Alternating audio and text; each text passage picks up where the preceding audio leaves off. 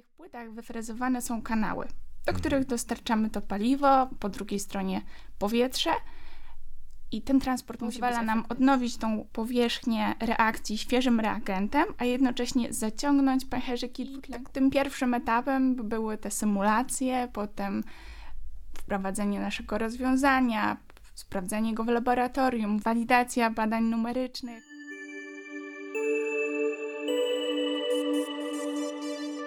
Witamy wszystkich w zimowym odcinku e, naszego podcastu Trzy Kwadranse z Badawczą, e, który no, jest, stał się bardzo zimowy po tym, jak no, zima zaskoczyła drogowców. E, Zima na szczęście nie zaskakuje naukowców, bo ci od dawna pracują nad różnymi rozwiązaniami, w tym jak sobie radzić z takimi temperaturami. I świetnie, że akurat dzisiaj mogę porozmawiać z magister inżynier Moniką Jałowiecką, bo będziemy rozmawiać na temat ogniw paliwowych. E, Zanim do tego dojdziemy, e, krótka właśnie historia, że e, niestety, ale się dzisiaj trochę spóźniłem, bo nie odpalił mi samochód. Niestety akumulatory, te klasyczne, no nie dają czasem rady po kilku latach pracy i przy minus 9, minus 10 po prostu odpadają. Więc teraz pytanie wstępne. W ogóle dzień dobry, cześć, miło Cię widzieć. Dzień dobry.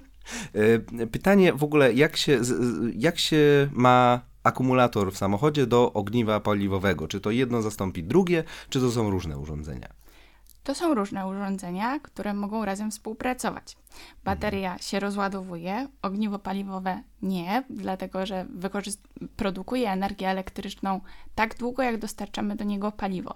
Więc akurat w zastosowaniach e, w transporcie ułatwiłoby nam na pewno jazdę, bo, bo moglibyśmy dojechać na stację benzynową, zatankować, przejechać znacznie dłuższy dystans, a wtedy, kiedy byśmy potrzebowali większego poboru mocy przy przyspieszaniu na, na autostradzie podczas wyprzedzania, to wtedy bateria wspomagałaby to działanie ogniwa. Czyli ogniwo paliwowe, tak jak bateria produkuje prąd, ale tak jak samochód spalinowy, no jak, jak dolejemy, to wyprodukujemy energię t- elektryczną. Tak, tak. Z tą różnicą, że mm, nie emituje zanieczyszczeń stałych do atmosfery, jest e, znacznie bardziej sprawne. Pracuje w zakresach sprawności od 40 do 60%, a silniki spalinowe mm, pracują ze sprawnością od 30 do 45%. Tak? Mhm. Więc e, Czyli, czyli nawet przy podobnej ilości paliwa, no po prostu mamy większy zasięg. tak. Okej, no to pytanie, jak w takim razie te ogniwa paliwowe e, działają? No, że właśnie wlewamy paliwo i mamy prąd. Jak to się, jak to się dzieje? Mamy dwie reakcje elektrochemiczne. Na anodzie zachodzi utlenianie paliwa z wydzieleniem elektronów i protonów, a po drugiej stronie na katodzie redukuje się nam utleniacz. Utleniaczem jest tlen zawarty w powietrzu. I wydzielają się w tej reakcji cząsteczki wody. Istota tego procesu polega na przestrzennej separacji tych dwóch reakcji, dlatego że protony mogą się przedostać od anody do katody przez elektrolit. W niskotemperaturowych ogniwach paliwowych stosujemy membranę nafionową najczęściej, ale elektrony nie mogą przedostać się tą drogą, więc płyną zewnętrznym obwodem, do którego już możemy podłączyć jakieś urządzenie i wykorzystać tą energię elektryczną. Mhm. I zasilić sobie na przykład nasze auto e, elektryczne. Okej, czyli na pewno będziemy potrzebowali e, odpowiednich materiałów do anody i katody i odpowiedniego materiału do, jako elektrolitu, który będzie je e, e, separował. E, to tak klasycznie, na ten moment, bo o ogniwach paliwowych mówi się od dawna, więc jakby na czym stoimy na dziś dzień, z czego się korzysta? Na tym etapie w elektrodach w ogniwie paliwowym stosuje się katalizatory oparte o metale szlachetne. To jest dość drogie rozwiązanie. Tutaj p- pracuje się i, i wdraża różne inne propozycje, czy udziału metali nieszlachetnych, czy, czy zwiększania odporności katalizatorów na zatruwanie się związkami chemicznymi, żeby działały stabilnie i długo. I były jeszcze do tego tanie. Bo rozumiem, Tak, że, jeśli, że jeśli chcemy, żeby to było w masowym użyciu, no to no to nie może być technologia kosmiczna warta miliony, no to musi być coś, co każdy użytkownik będzie mógł sobie na to pozwolić. Tak, kiedy zastosowano ogniwa paliwowe w misji Apollo, to tam nie były e, tutaj Tam limitujące... koszty się nie liczyły, tak. Koszty, tak. I, i, i produkowano energię elektryczną i, i ciepło ogniwem wodorowym. Oprócz katalizatorów bardzo ważne są interkonektory. To są takie płyty, które łączą nam zewnętrzne warstwy ogniwa z tym całym wnętrzem i mhm. elektrodami, odbierają nam prąd, ale też pełnią funkcję dostarczania reagentów do ogniwa. W tych płytach wyfrezowane są kanały, do mhm. których dostarczamy to paliwo, po drugiej stronie powietrze. I ten transport musi być efektywny. Musimy dostarczyć odpowiednio dużo tych reagentów do powierzchni reakcji, żeby napięcie nam nie spadło i żebyśmy zwiększyli moc ogniwa.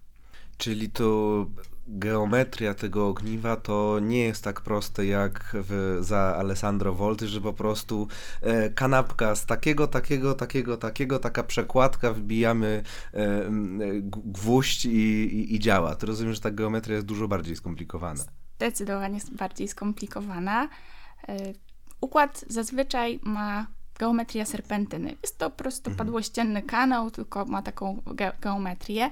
Wadą takiego rozwiązania jest to, że ten transport jest nieefektywny. Mhm. Zdominowany przez dyfuzję. To jest mechanizm molekularny, dużo wolniejszy od konwekcji, gdzie, gdzie mamy makroskopowy ruch płynu i przez to my chcemy zintensyfikować transport, wprowadzając różne modyfikacje tej geometrii tak żeby zwiększyć mieszanie, zintensyfikować odnawianie powierzchni reakcji świeżym reagentem i tym samym otrzymać zdecydowanie no, szersze spektrum prądów, które możemy uzyskać z ogniwa.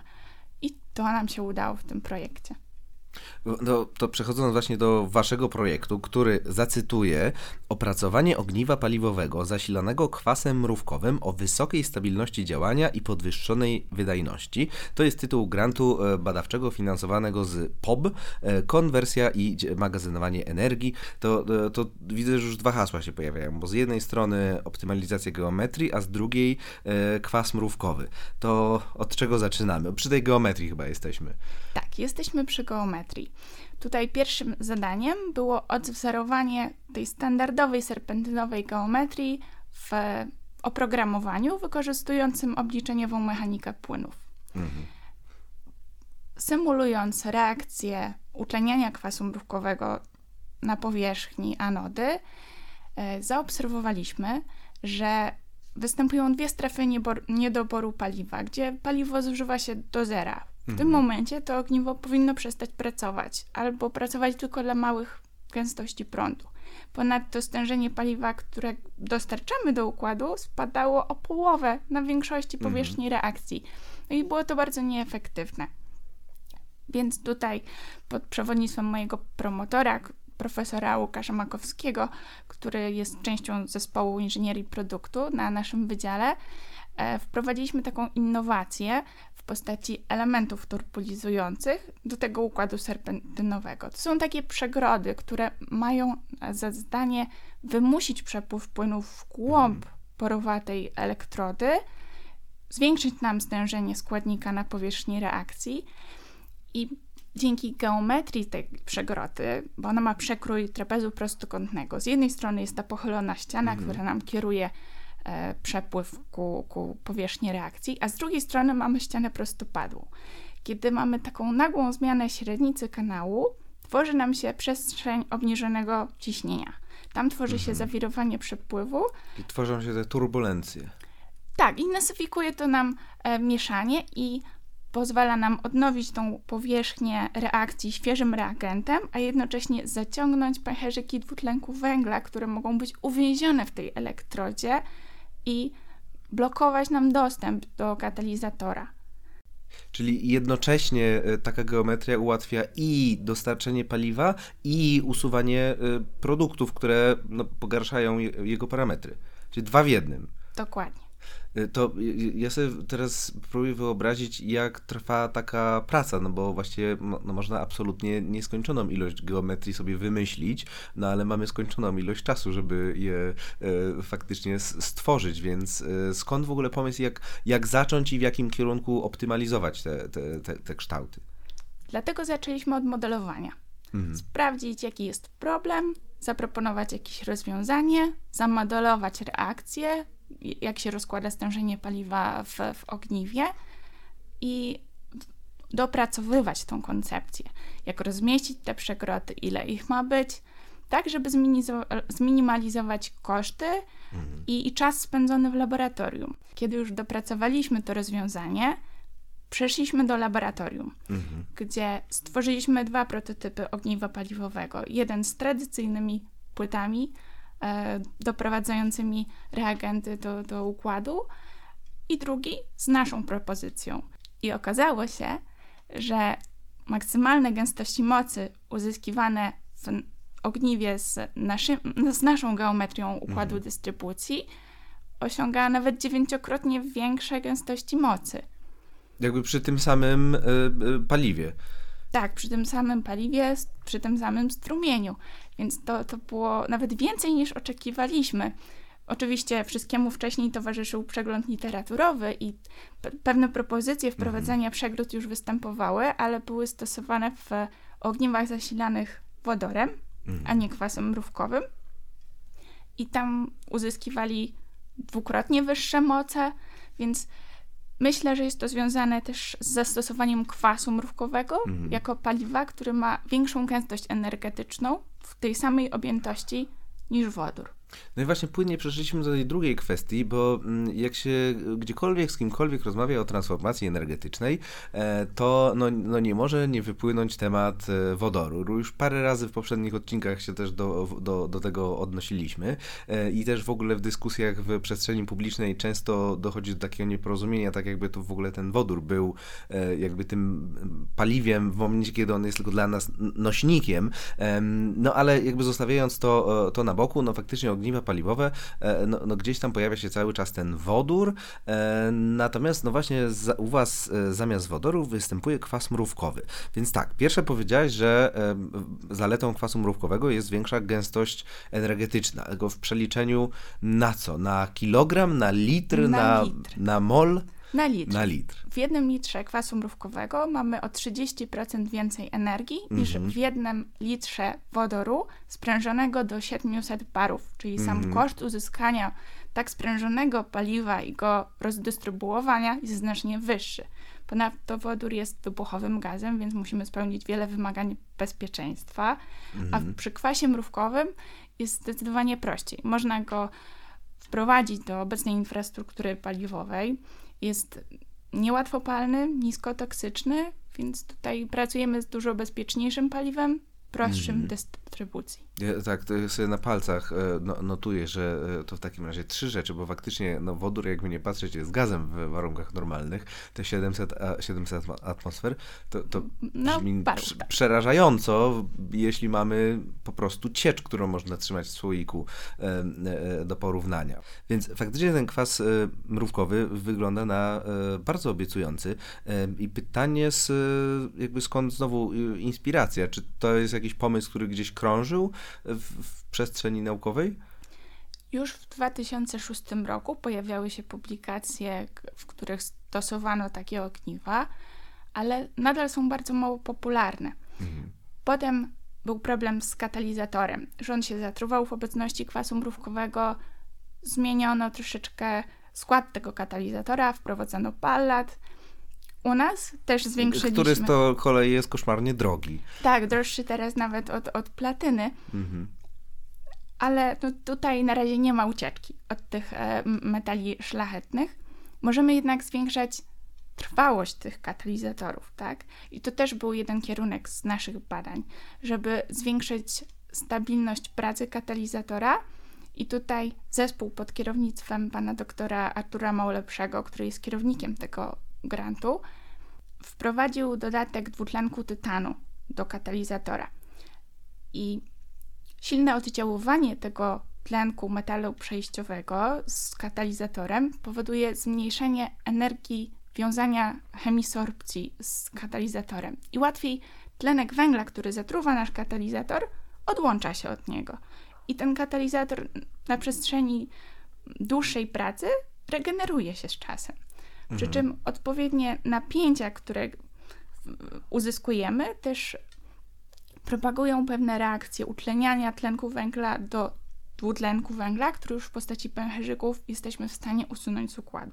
Mhm, I właśnie próbuję sobie teraz wyobrazić, że mam takie ogniwo gdzieś tam pod maską e, i się zastanawiam, e, jeśli mówisz o tym, że to na przykład to są właśnie pęcherzyki, które jesteśmy w stanie e, usunąć, to znaczy, że ja nie muszę na przykład, nie wiem, raz na rok wymienić filtra, membrany czy jakiegoś elementu. One się będą zużywać z czasem. Chodzi o to, żeby się zużywały jak najwolniej. Mhm. Obecnie stosowane rozwiązania w autobusach z ogniwami wodorowymi przewidują takie rozwiązania, że to jest moduł, który za jakiś czas się wymieni. Mhm. Więc chodzi o to, żeby jak najwięcej tysięcy godzin móc przejechać z takim ogniwem paliwowym.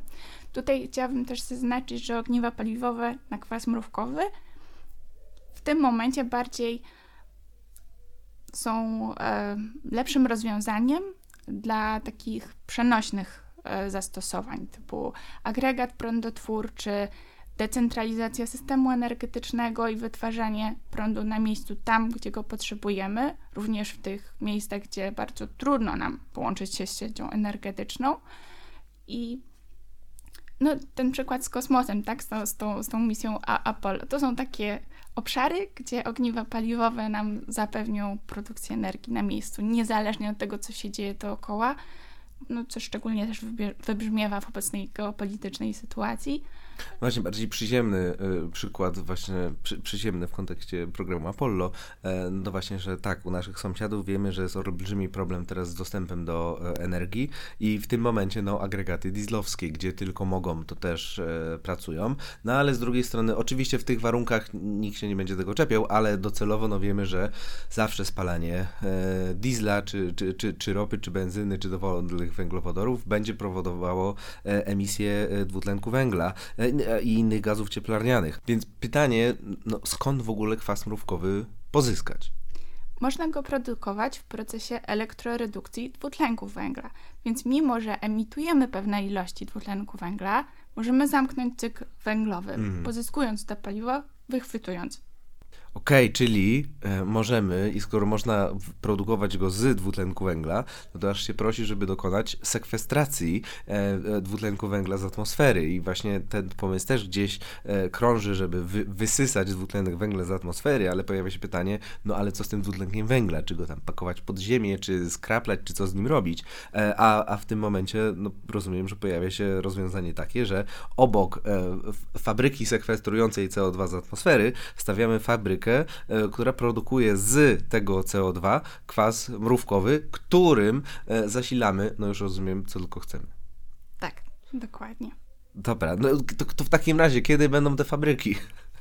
A tak, a tak na serio, e, pytanie, jak te, jaka jest perspektywa tych prac?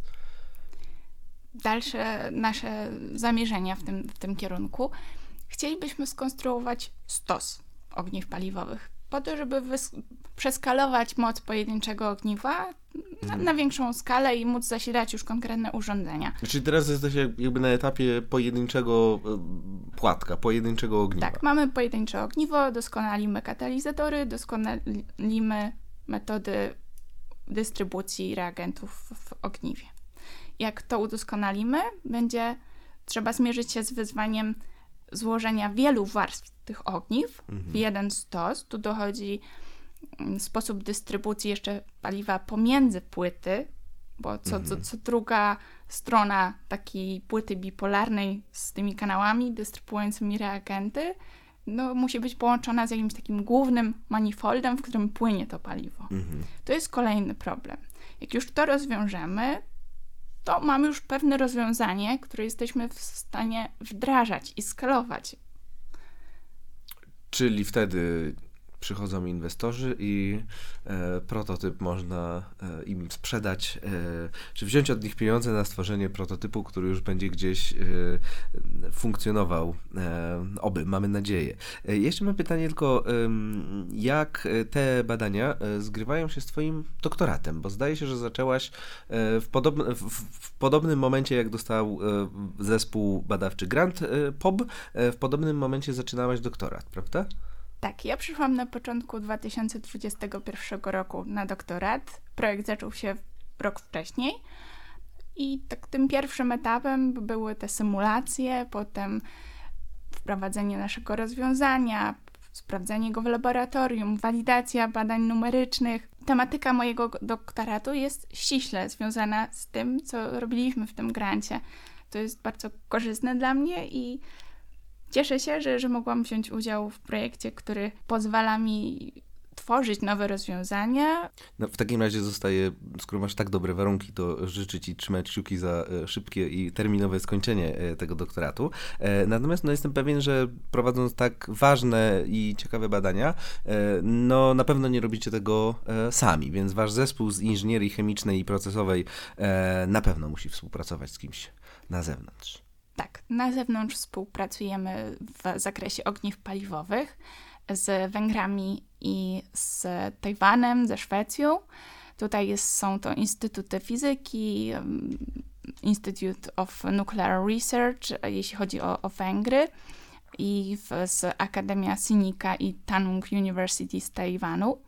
W zakresie charakteryzacji nanomateriałów, które musimy charakteryzować, żeby dopracowywać te katalizatory, współpracujemy z Czechami i, i z Tajwanem. Tutaj też są to y, instytuty, a w Polsce współpracujemy z Instytutem Chemii Fizycznej PAN, Instytutem Fizyki PAN i, i prężnie działamy w, na, na wydziale, w, łącząc siły z dwóch zespołów laboratorium mhm. grafenowego.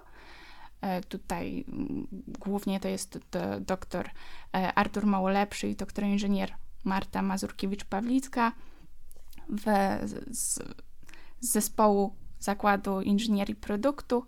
Mm, tutaj tworzymy zespół wraz z profesorem Łukaszem Makowskim, e, magistrem inżynier Zuzanną Pojarską i, i, i mną. Okej, okay, faktycznie dużo e, e, tej współpracy. I jak ten projekt, e, te, ten konkretny, właśnie związany z ogniwami palowymi na kwas mrówkowy, jak on się wpisuje w badania całego zespołu? Cały zespół pracuje nad zarówno modelowaniem sposobu otrzymywania nanomateriałów, zarówno hmm. do produkcji wodoru, do zastosowania w katalizatorach w ogniwach paliwowych, mhm. jak i do, do modelowania całych tych makroskopowych zjawisk związanych z transportem, które mogą limitować nam coś, co działa w nanoskali, mikroskali, a w makroskali już nie. To jak w zespole się zajmują osoby jedne kwasem mrówkowym, drugie wodorem, to nie y, rozmawiacie ze sobą, że konkurujecie, y, czy współpracujecie? Współpracujemy, szczególnie, że kwas mrówkowy jest pewnym nośnikiem wodoru, mm. tak? Więc to wszystko da się ze sobą połączyć. Mm, okej, okay, czyli nie, nie, nie, nie, tam nie podszczepujecie się, że nie kwas, nie tylko wodór, e, to tylko współdziałacie. Świetnie. Jeszcze mam pytanie, co cię skłoniło do podjęcia akurat takiej tematyki badawczej? Przyszłość, perspektywa tej przyszłości. Mamy narastające zmiany klimatyczne związane z emisją gazów cieplarnianych ale poza tym w krótszej perspektywie, w 100 lat, zasoby węgla się wyczerpią, w perspektywie 50 lat zasoby ropy naftowej się wyczerpią. I co wtedy? Możemy ograniczać emisję, ale skąd brać energię? Musimy przekierować się na inne paliwa niż kopalne, żeby móc spełnić narastające zapotrzebowanie energetyczne. Ostatnio czytałam taki raport McKinsey, który dotyczył neutralności emisyjnej Polski do 2050 roku, który zakłada, że do tego roku dwuipółkrotnie wzrośnie zapotrzebowanie na energię elektryczną. I co wtedy? Mamy mm. mniej emitować i więcej produkować? Musimy się prze przekierować na inne paliwa, najlepiej te pozyskiwane ze źródeł odnawialnych, a tu możemy z wykorzystaniem źródeł odnawialnych w procesie elektroredukcji dwutlenku węgla produkować kwas mrówkowy, też jego cena będzie mniejsza, kiedy będzie większe zapotrzebowanie na ten kwas i powstaną też inne ścieżki produkcji. Więc nawet zupełnie abstrahując od takiej ludzkiej potrzeby walki z katastrofą klimatyczną, to po prostu strony komercyjnej, no to jest potrzebne prędzej czy później. Także halo koncerny paliwowe, wasz czas się skończył, chyba że skończycie z paliwami kopalnymi i się przerzucicie na kwas mrówkowy. W takim razie e, jeszcze raz i to jakby nie tylko tutaj w swoim imieniu, ale w imieniu e, wszystkich ludzi na Ziemi, których dotyka e, katastrofa klimatyczna, e, gorąco klimam, trzymam e, kciuki za to, e, żeby udało się to zrobić na masową skalę i żebyśmy faktycznie mogli się pozbyć wreszcie, e, no właśnie, ropy, węgla e, i całej reszty. E, I serdecznie dziękuję raz jeszcze magister inżynier Monika Jałowiecka z Wydziału Inżynierii Chemicznej i Procesowej. Dziękuję.